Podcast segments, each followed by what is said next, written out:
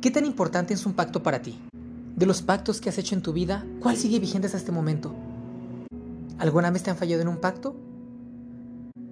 Pues todo esto me recuerda a un pacto que ha hecho alguien superior a cualquier ser en todo el universo, Cristo.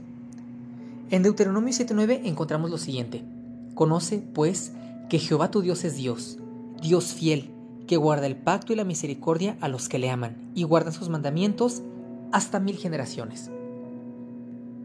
Realmente, ¿a qué nos invita Cristo?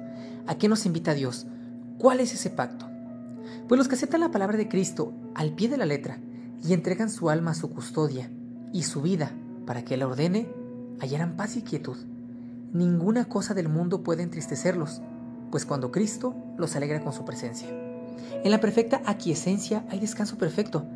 El Señor dice, tú le guardarás en completa paz, cuyo pensamiento en ti persevera porque en ti se ha confiado. Nuestra vida parece y puede ser enredada, pero al confiarnos al sabio artífice maestro, Él desentrañará el modelo de vida y carácter que sea para su propia gloria. Y ese carácter que expresa la gloria de Cristo será recibido en el paraíso de Dios. Los miembros de una raza renovada andarán con Él en vestiduras blancas porque son dignos. La justicia es santidad, semejanza a Dios y Dios es amor.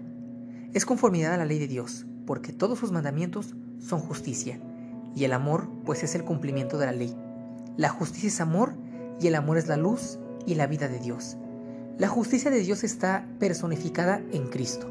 Al recibirlo, recibimos la justicia.